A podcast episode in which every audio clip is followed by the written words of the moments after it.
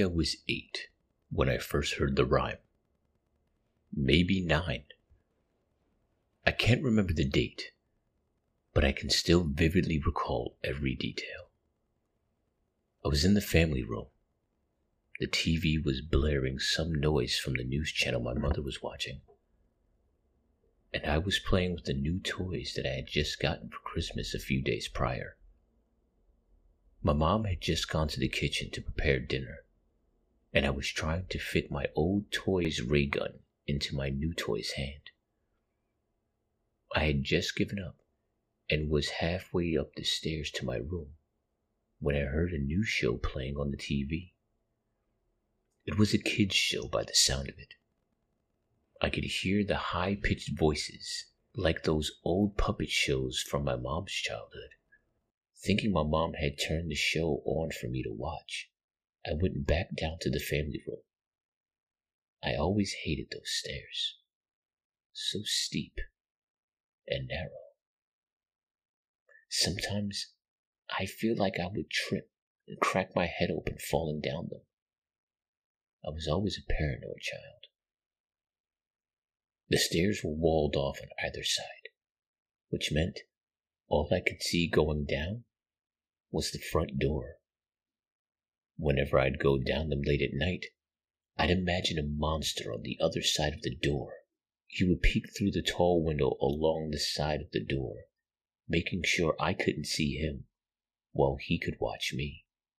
I only briefly thought of these things at this point, mostly preoccupied with trying to hear what show my mom had put on.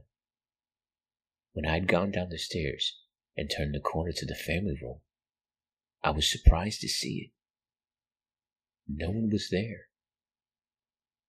I didn't think too much about it at the time. My attention was mainly focused on the TV. The show looked like it came from the 70s. Both the camera and the puppets were of old and poor quality. Are you ready to tell me what you learned today? A tattered old man puppet asked the screen. He had a simple design. It felt too boring for a kid's show. He wore a dusty chimney sweep's cap and overalls, and he had thin gray strings for hair. His eyes were just a large black button, and his mouth was stitched into a small grin.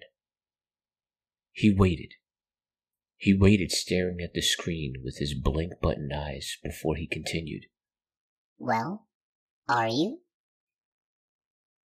I nodded slowly, almost entranced by the simple puppet. Good. Now repeat after me. There once was a crooked man who walked a crooked mile. I was about to repeat him when I felt something shake me by the shoulders. What's gotten into you?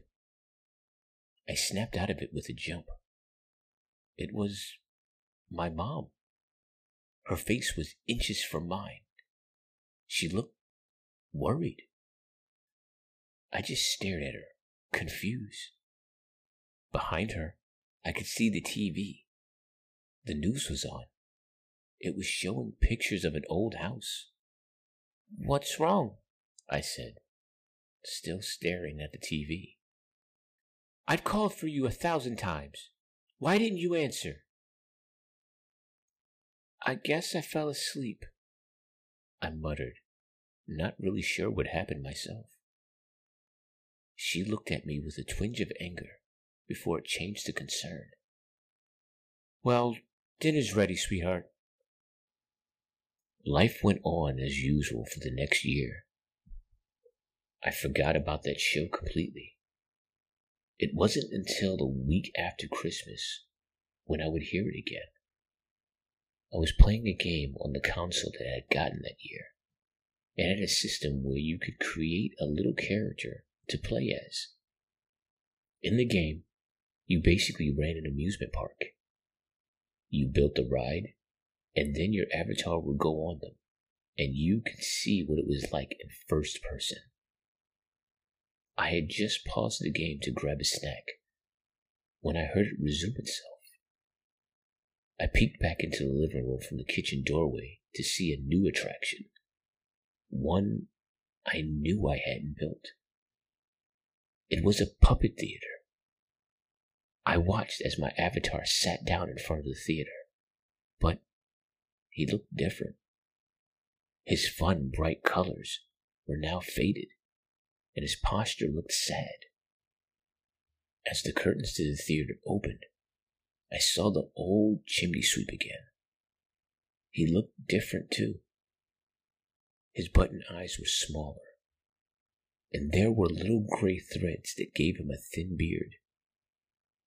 Hello, everyone. He said in a raspy, tired voice. It's so nice to see you again. Do you remember where we left off? He waited, staring at the camera. He stood out from the rest of the game. While everyone in the audience looked like they came from an early 2000s game made for children, he looked just the same as he did before, sticking out like a sore thumb. I waited for him to continue speaking, but he just stood there. He was waiting for me. I knew he was. I nodded my head and he immediately spoke again. Good. Good. Why don't we continue from there? Once again, I nodded silently. The old man smiled and pulled a felt book from his pocket.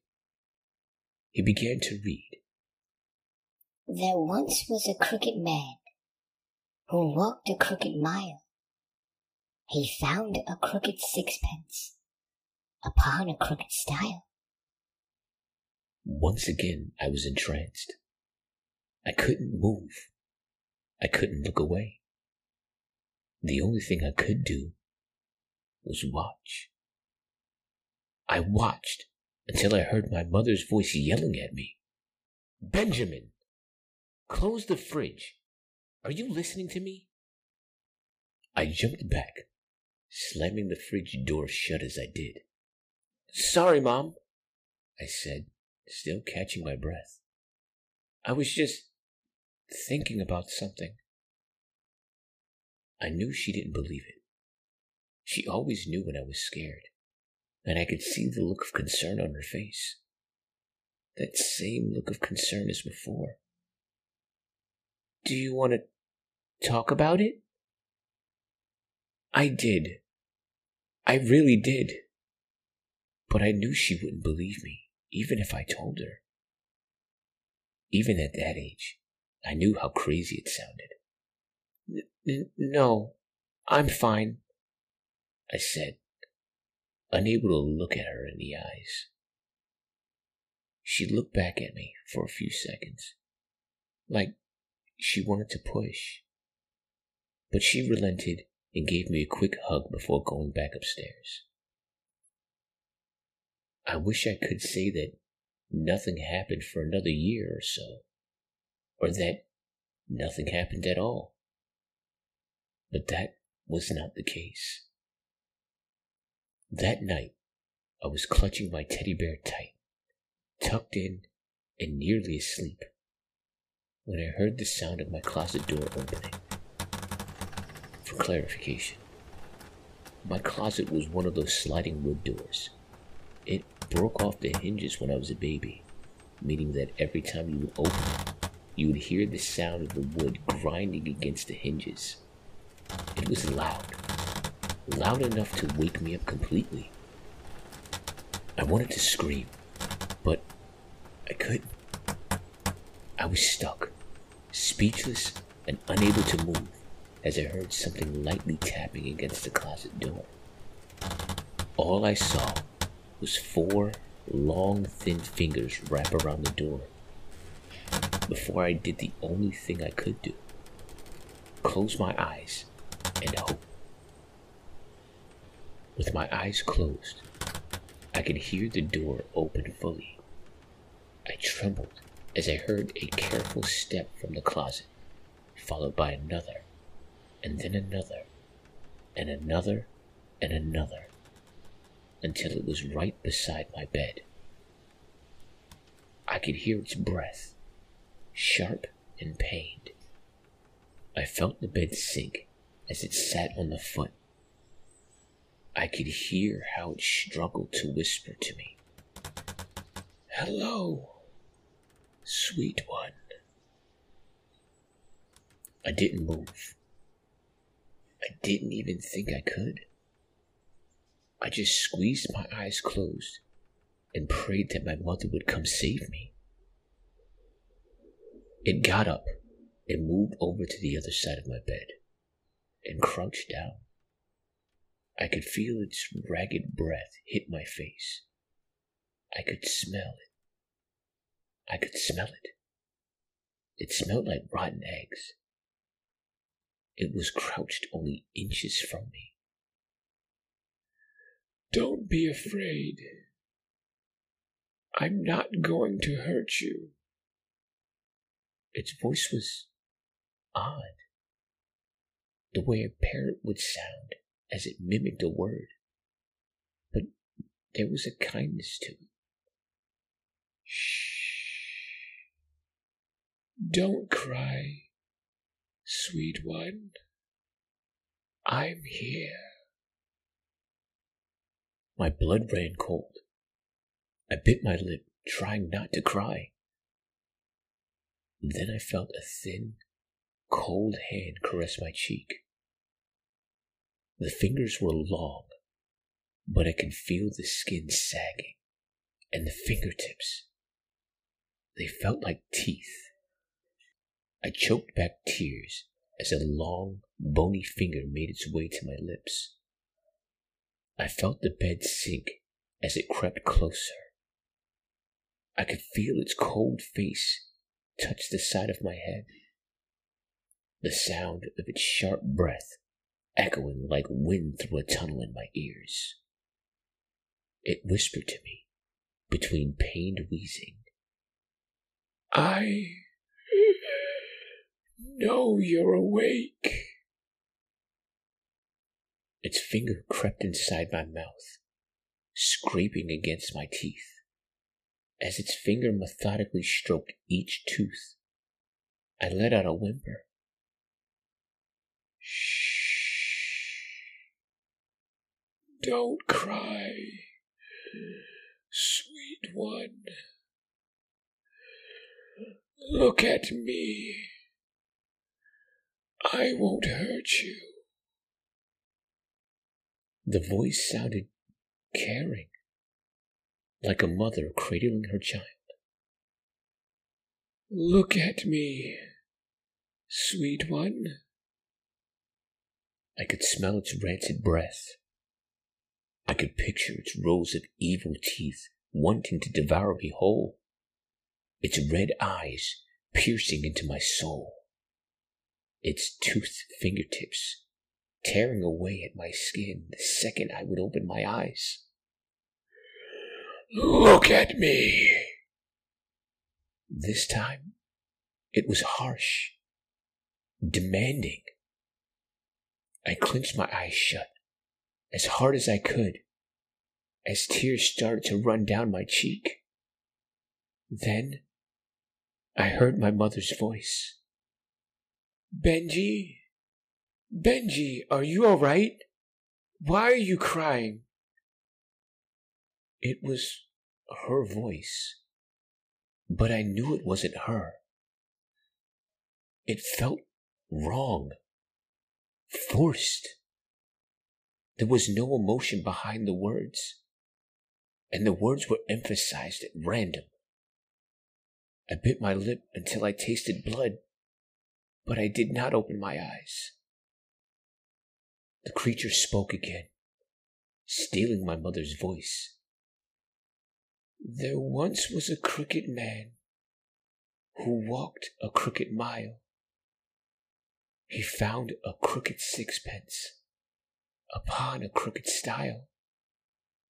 He bought a crooked pleasure from a crooked whore and laughed a crooked laugh as she lay dying on the floor. There was no rhythm to this thing's poem. As soon as it was over, the monster let out a low, raspy laugh. Before I felt the bed rise and heard it creep back into the closet. I never slept that night, but I did not open my eyes until the sun told me it was safe. I had been squeezing my teddy so tightly that night that he popped a seam. I opened my eyes to those little foam beads all over the bed. I never told my mom what happened. Even if I did, she wouldn't have believed me. That wasn't the end. In fact, I'd say it was only the beginning. But I'm done reliving these things for now. Maybe I'll share more. But it's midnight, and I can hear the sound of tapping coming from my closet door. So I think I'll just go to sleep for now.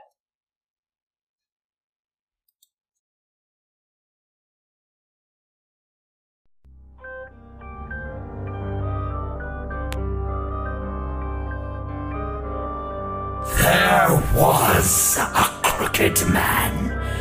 He walked a crooked mile. He found a crooked sixpence upon a crooked stile.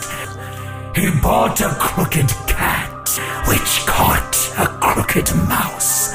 And they all lived together in a little crooked house.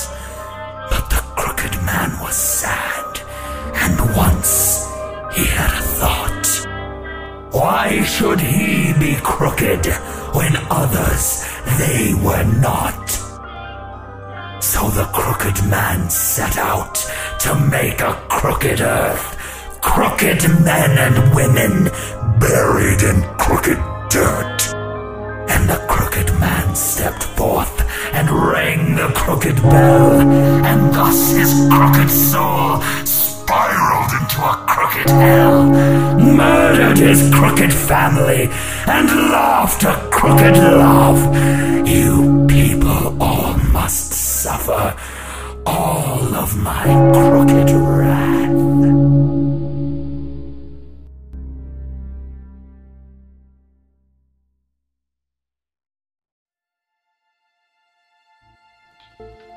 There is supposedly an urban legend about the Crooked Man.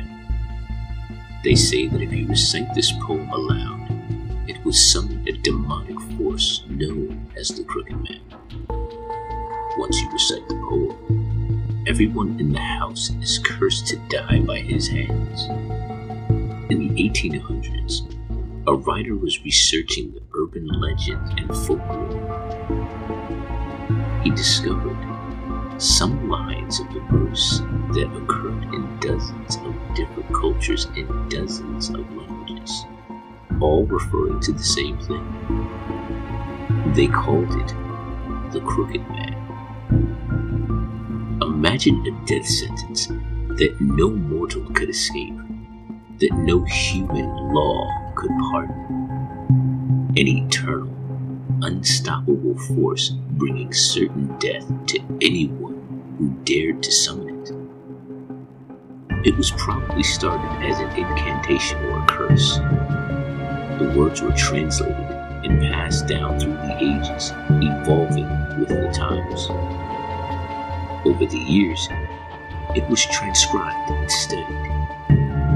Eventually, it entered the culture and was turned into a nursery rhyme, an innocent little poem for children to recite. And with that, the proverbial Pandora's box was opened. The crooked man was unleashed upon the world. By the time anyone realized what was happening, the crooked man was real, and it was already too late. The crooked man is a vengeful spirit, or tulpa, that is said to go after those who despair. He appears as a scrawny and abnormally thin male, wielding a tattered umbrella with a withered dark red striped shirt and pants, along with a small black fedora. He also seems to have round rimmed glasses that are stationed atop of his fedora. His legs are misshapen and bent crudely as a result of a terrible accident. His most frightening features, however, happens to be his wide, monstrous grin, showing off rotted, sharpened teeth, and his deathly pale skin. His spirit haunts the very home he once resided in, and would not hesitate to harm or even call anyone that dares enter his house and make it their own. Moreover, he came to hate certain individuals or family members for being so much like himself, but staying happy. Riddled with negative emotions that he had last felt before he died, he became a vengeful and deadly spirit. After becoming a vengeful spirit, the Crooked Man has become resentful, and upon seeing anyone that enters his home, he immediately dislikes them he tries to drive them mad to commit suicide Crooked Man is reputed to be Scottish General Sir Alexander Leslie. He signed a covenant securing religious and political freedom for Scotland. The crooked stile in the poem was said to be the border between England and Scotland. They all lived together in a little crooked house refers to the fact that the English and Scots had at last come to an agreement despite continuing great animosity between the two peoples, who nonetheless had to live with each other due to their common order.